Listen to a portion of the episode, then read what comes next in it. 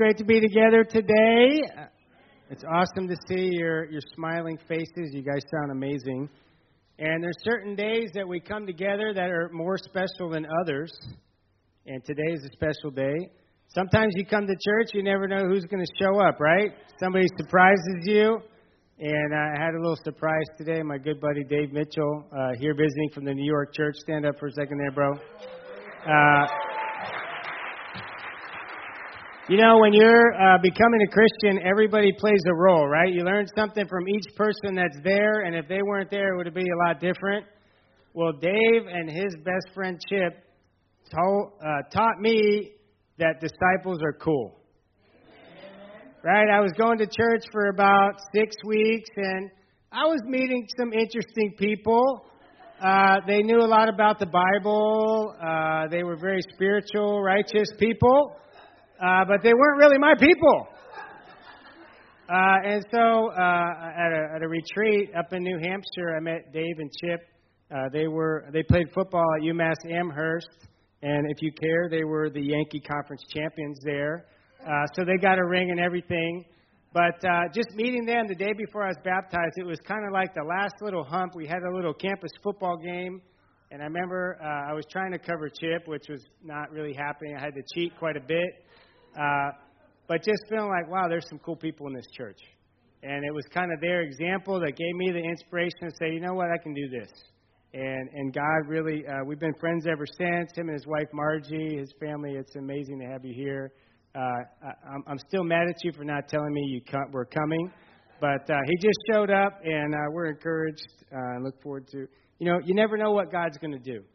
And you never know whose day you're going to brighten because you show up, because you're there, because you're a part of their lives. And today we're going to be talking about new beginnings.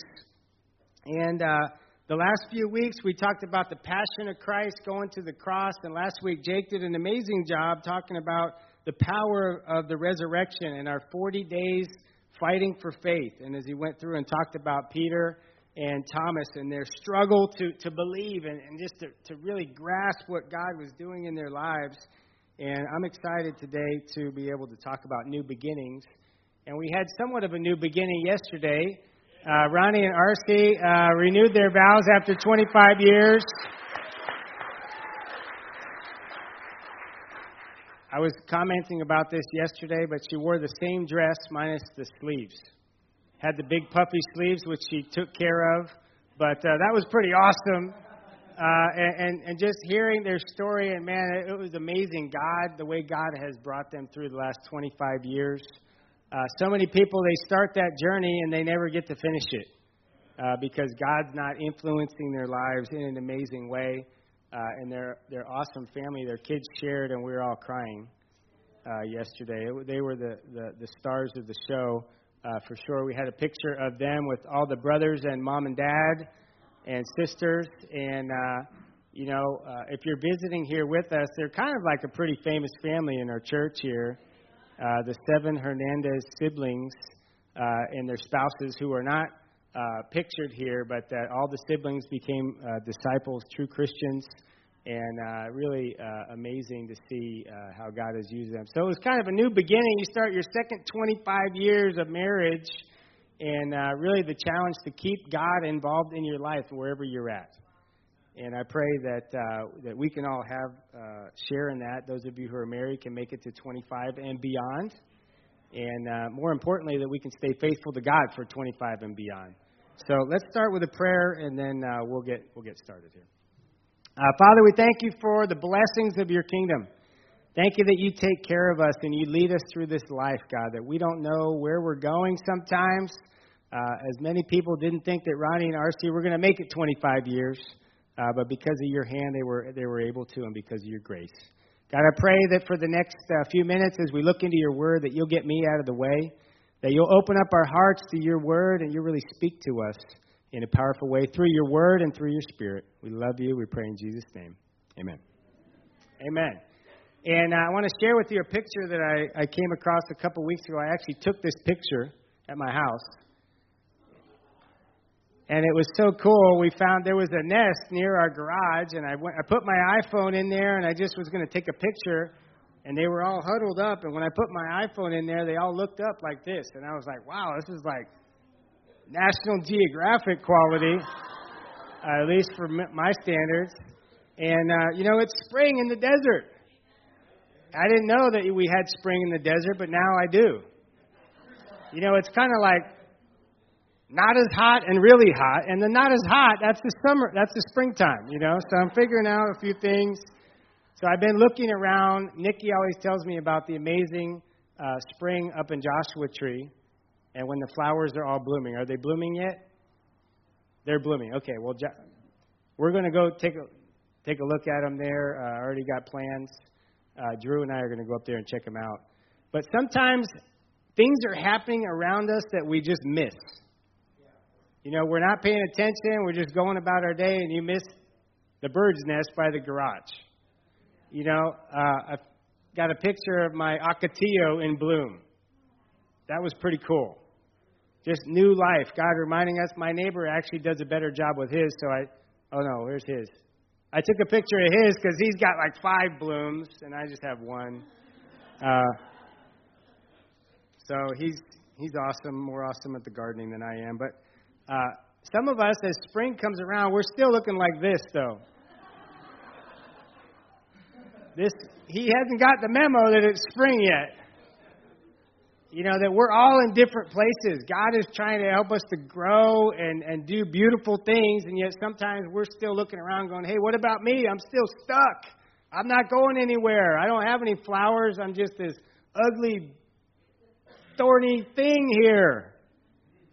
You know, and without God, that's how we can all be. We can be stuck, we can be dead. As the scripture that Cal even read earlier, without Him, we can do nothing.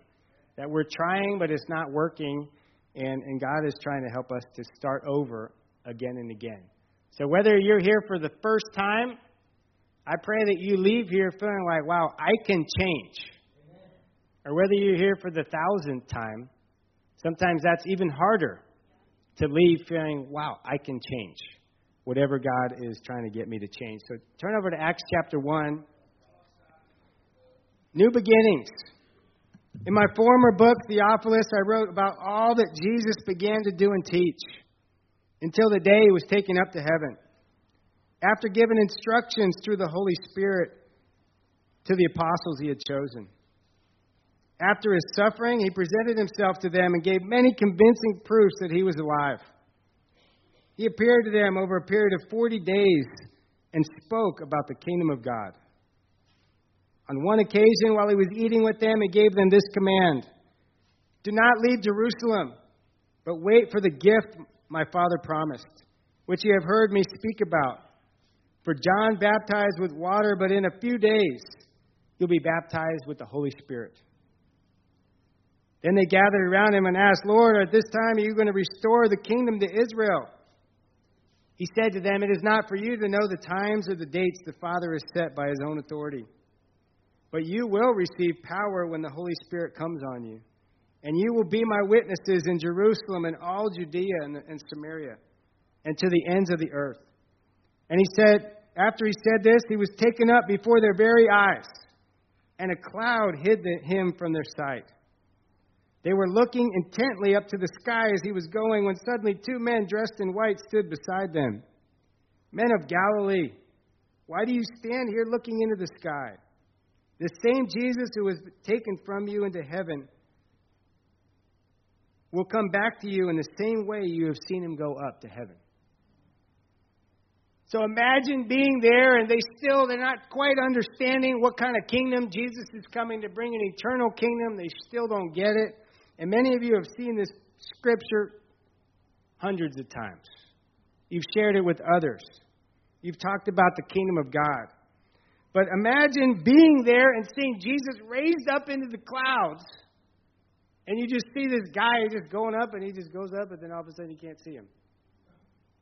And then the angels are there and they tell you that he's going to come back in the exact same way that you saw him leave.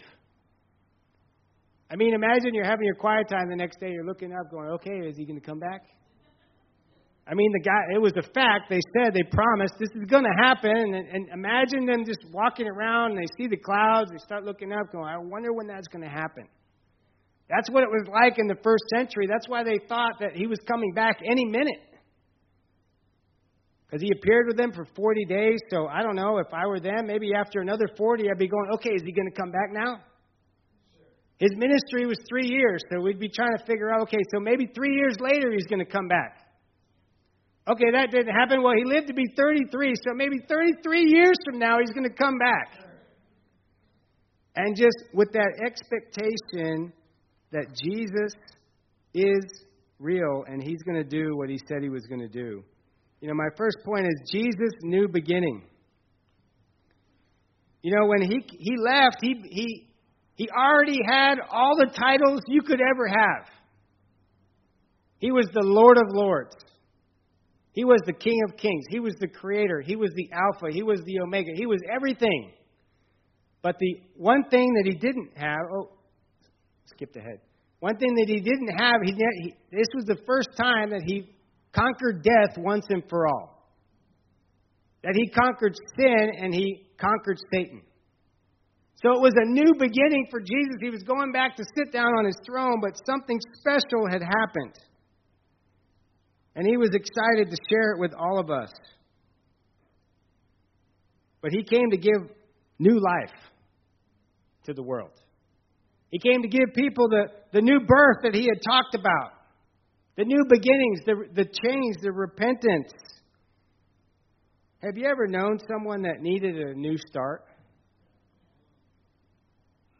And you just talk to them and you just go, man, I wish you could just start over. You know, people, someone that's just wrecked their lives, or maybe just wrecked a part of their lives, and you're just like, yeah, I, I wish you could do that again. You know, I had that happen to me this week. Talking to a friend of mine, and about my age.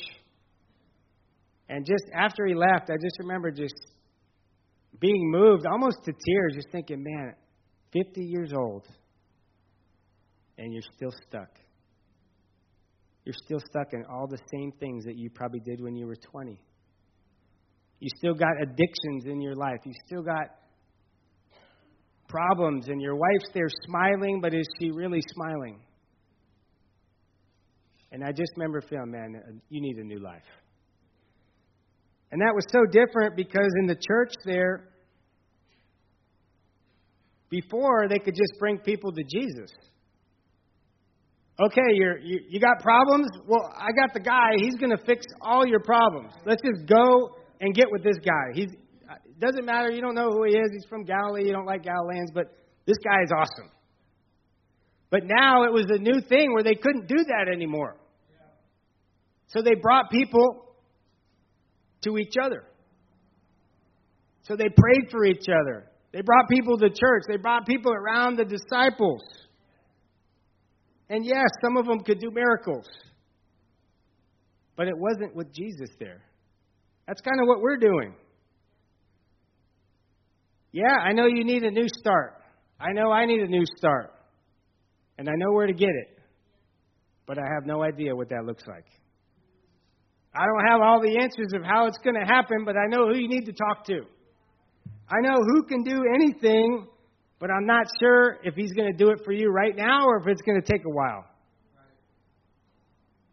And that's the amazing thing about being with Jesus now is that we don't have all the answers, but we know where to go. You know, I got somebody got a picture of Jesus going up to heaven. Maybe with an iPhone, it would look like this. See him? He's he's right there. He's going up. A new beginning starting. And I pray that you're ready for a new life. Because that's what we were talking about last week, and we're still talking about that. And that's what Jesus is always talking about. Starting over with the new life. Turn over to Acts chapter 2.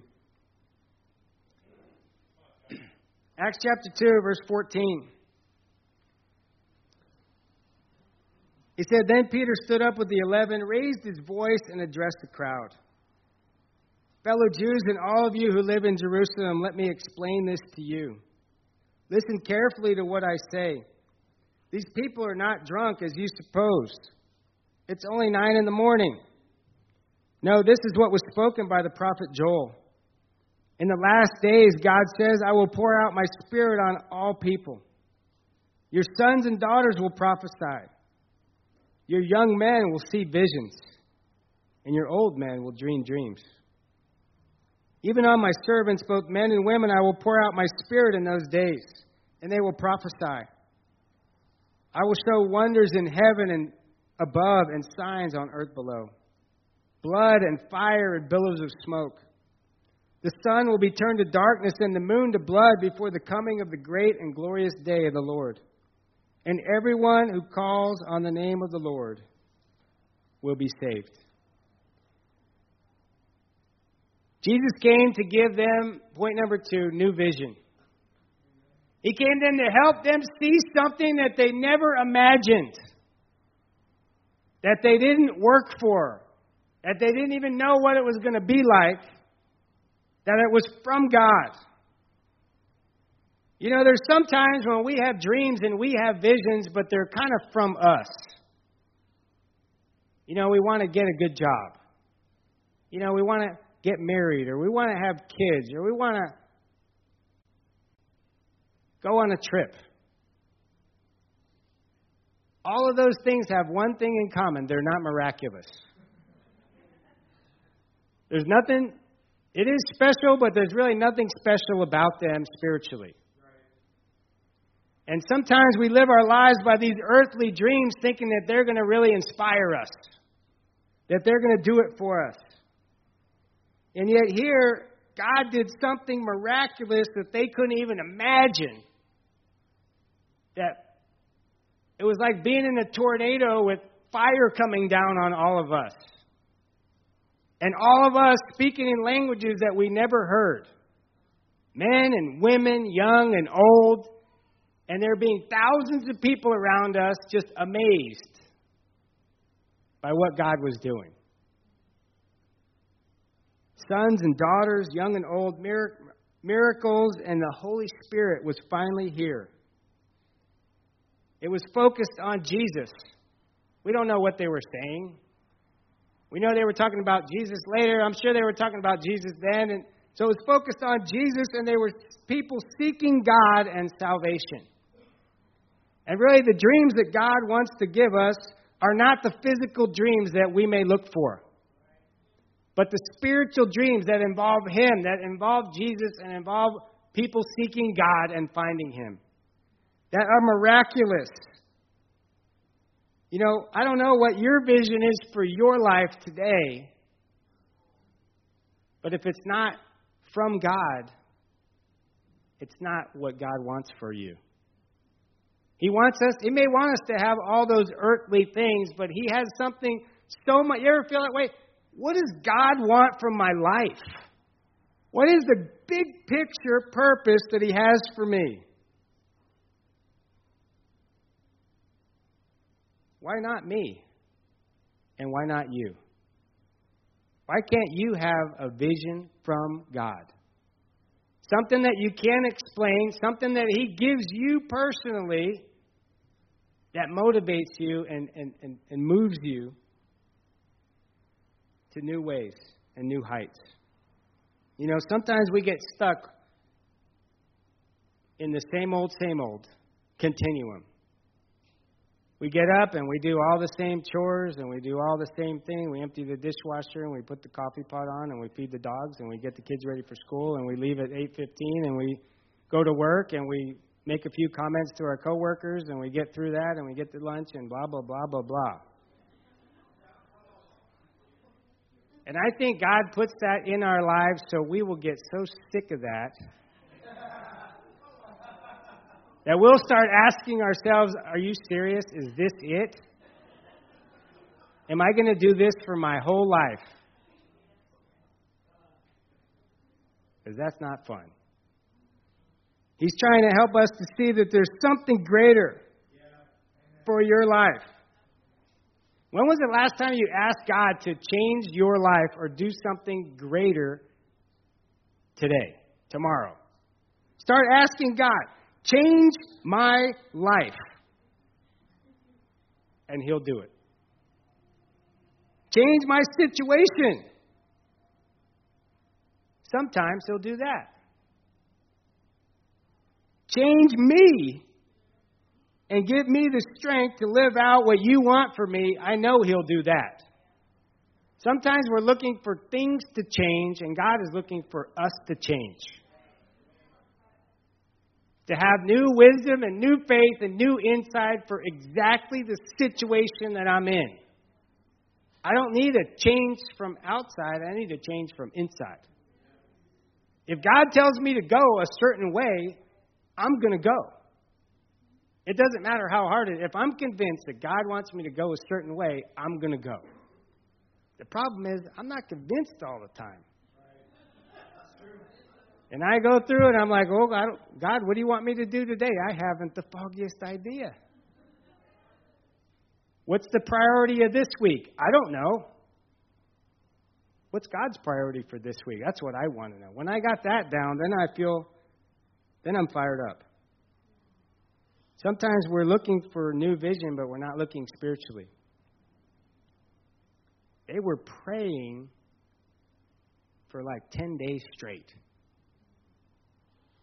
I don't know if they were fasting, but they probably were. They were reading the scriptures. They were looking for something that Jesus said was coming in a few days. You know, I was inspired just even little things that can inspire us. Last night, my wife, we got home after an extremely long day. I wasn't too fired up at that time. I was, you know, how you are at the end of the day. It's like, I hope people don't ask me anything before I get to my bed. And she's like, hey, do you want to pray outside? And I wasn't too fired up about it, to be honest. But it hit me. I was like, wow, we don't do this. This isn't a regular thing. You might, if you're not married, you probably think that we have this heavenly prayer every night before bed, and it's like this spiritual nirvana. Uh, but that's not true. And so I felt like, you know what? If we're going to, and she wasn't praying because anybody was going to ask her about it, because anybody even knew. It was just because we need it. Because we are beaten down and we need it at the end of the day. We're not depressed, but we were beaten. It was a long day. That's when we need to be filled up. You know, it is time for us to pray that God will fill us up. That He will continue to let us be poured out so that we can be filled up. So that we can be closer to God. If we want Him to give new visions to us, why would He give it to you if you're not spiritual? If you're not asking? If you're not really going after Him, I mean, it's kind of a waste. To give a dream to somebody who's not really going to do anything with it, who's not really spiritually ready for it. I mean, I want to be someone that's ready for what God has coming my way. Your desire to change must be greater than your desire to stay the same. If you're not willing to step out, you probably won't. But God wants you to. So I pray that you decide, hey, God, use me. Why not me? Why can't I do something great for you this week? Why can't you use me?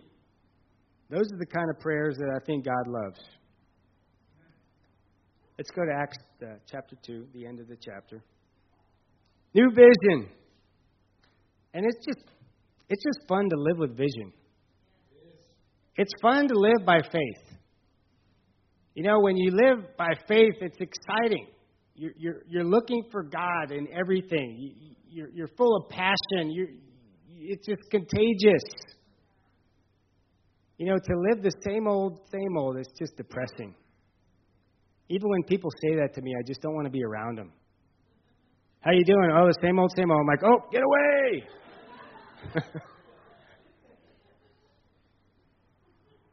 Because it's it's not inspiring. Acts chapter 2, 42. Many of you have read this a lot. It says, They devoted themselves to the apostles' teaching and to the fellowship, to the breaking of bread and to prayer. Everyone was filled with awe, and many wonders and signs were performed by the apostles. All the believers were together and had everything in common. They sold property and possessions and gave to anyone as he had need. Every day, they continued to meet together in the temple courts. They broke bread in their homes and ate together with glad and sincere hearts, praising God and enjoying the favor of all the people. And the Lord added to their number daily those who were being saved. My point number three is new relationships. They had new relationships with one another that they could be called sons and daughters of God. And they were part of a family. They had a new relationship with God. They had new relationships with their friends and their family. That they were closer than ever before. That they were united, that they were sharing, that they were getting together, they were looking for opportunities to hang out and, and glorify God. They had new relationships with the world where they were just weren't thinking about the Jewish people anymore, where they were supposed to be thinking about the entire world. It took them a few years to get that, but God changed everything when He started the church. To understand what true love is, that really protects, trusts, hopes, and perseveres. I don't know about you, but I look for relationships in a lot of wrong places. I look for excitement. I look for fulfillment. I look for love. I look for lust. I look for all kinds of stuff. And my relationships, every once in a while, would feel like this. Every minute feels like an hour. Every day, hour feels like a day. Every day feels like forever but I will wait forever and a day for you. And that's sweet.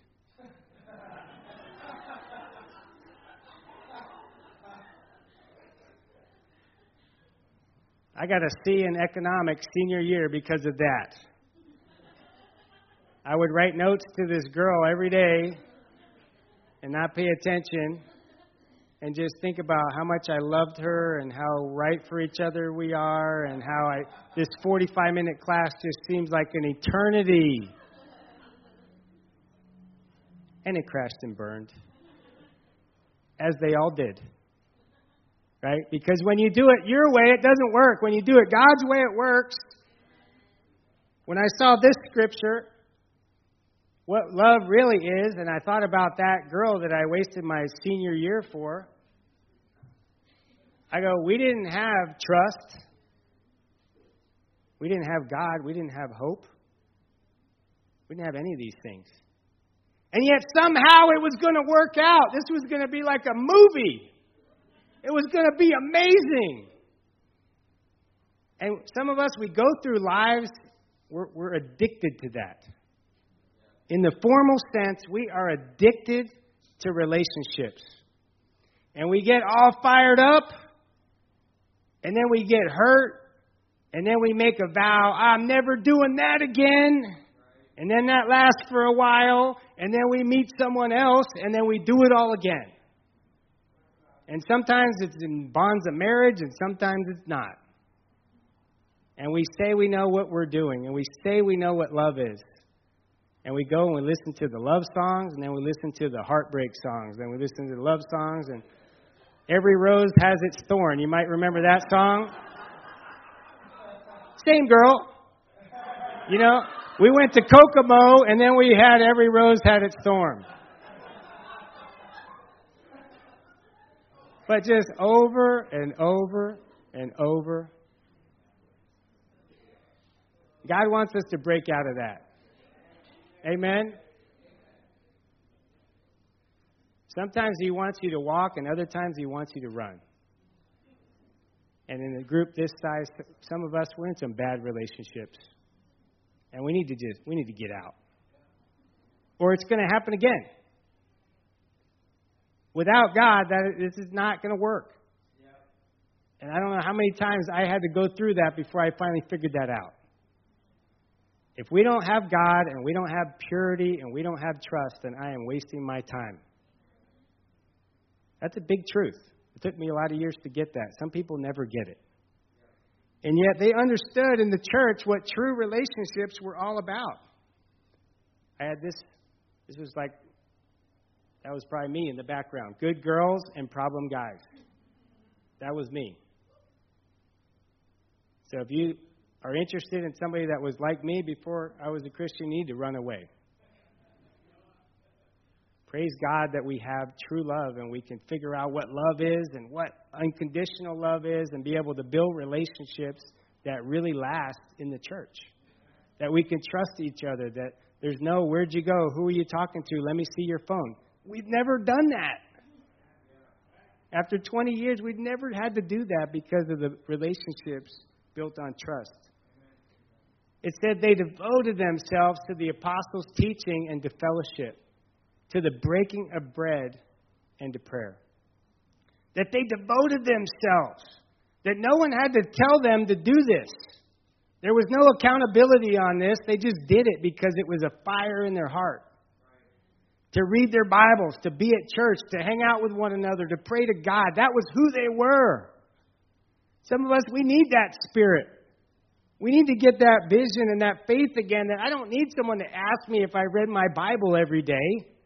Now, I want to encourage and inspire people around me, but that shouldn't be my motivation. I should be in love with God. That, that, that's my heart. That's what I do. That's who I am. He says, All the believers were together and had everything in common. They sold property and possessions and gave to anyone who had need. You know, I have seen this in this church so much. It's incredible. The sacrifice for one another, the meals for one another, the, the money for one another, the, the prayers, the, the, the spiritual help. I mean, everybody out there is going like this. Because that's the community. That's what Jesus came to, to give us, that we're all together. You know, I've seen people sell or give cars to one another just for nothing, for like a dollar. They transfer the title, it's like a dollar. But just because that's their heart, they want to take care of each other. That's the spirit that Jesus gave us. And man, everything I have is from Him anyway, so if I give it to you, then it doesn't matter. Because you're my family, you're my brother, you're my sister. You know, they were family. They met together every day in the temple courts. That was where they encouraged each other. They were their best friends. It wasn't their church friends, it was their best friends. Church friends are not best friends. Friends that are there for you through thick and thin, those are the real friends. And through Christ, we have that perseverance, we have that love, we have that commitment and conviction towards one another. So they broke bread in their homes. You know, they even had Cliff come by. They had a barbecue together. They went to the Yester's house. You know, they just look for opportunities to hang out. Some of us, we're not living Christian lives that are very fun. And it's our own fault. We got all the fun right in front of us. Just figure out. what. Let's do it. Let's have a barbecue. Let's have people over. Let's go golfing. Let's let's let's glorify God together. Let's praise God in every situation. I don't want to just do the same old same old in my relationships either. But with one another, they, they loved each other. You know, you can read 1 Corinthians 12, but it talks all about this. but I wanted to just highlight the part in the middle. It says that calls the, the church a body and said its parts should have equal concern for one another. Be family.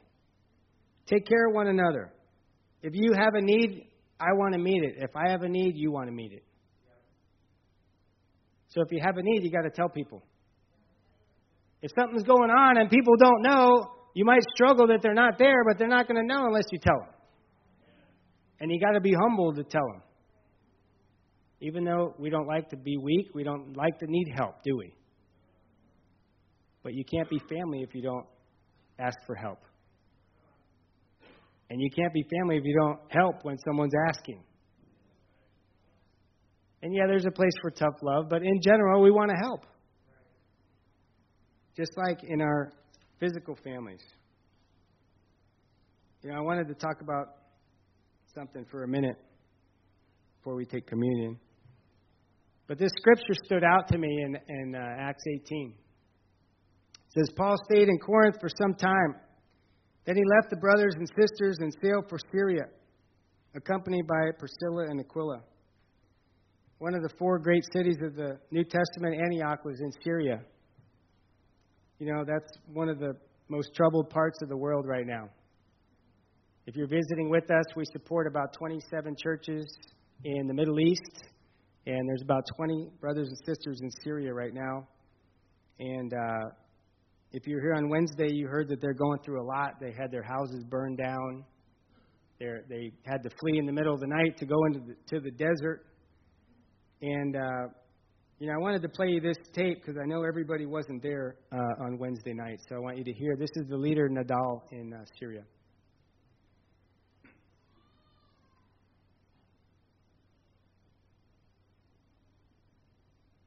Hey Libby, I sent an email for Mike and Guillermo and Keith informing them. The city has fallen and they had to leave. Part of the disciples stayed and part left. The leader and his family left they are now in uh, camps trying to find a shelter for them and another city to live in. The church was, uh, they stole the church and the house and they burned everything. They burned even the church. You know, it brings me to tears every time I hear it. I've heard it about 10 times now. To know that that's our brothers and sisters there, that, that I feel like I'm watching CNN and they're just giving me an update listening to what they're going through over there.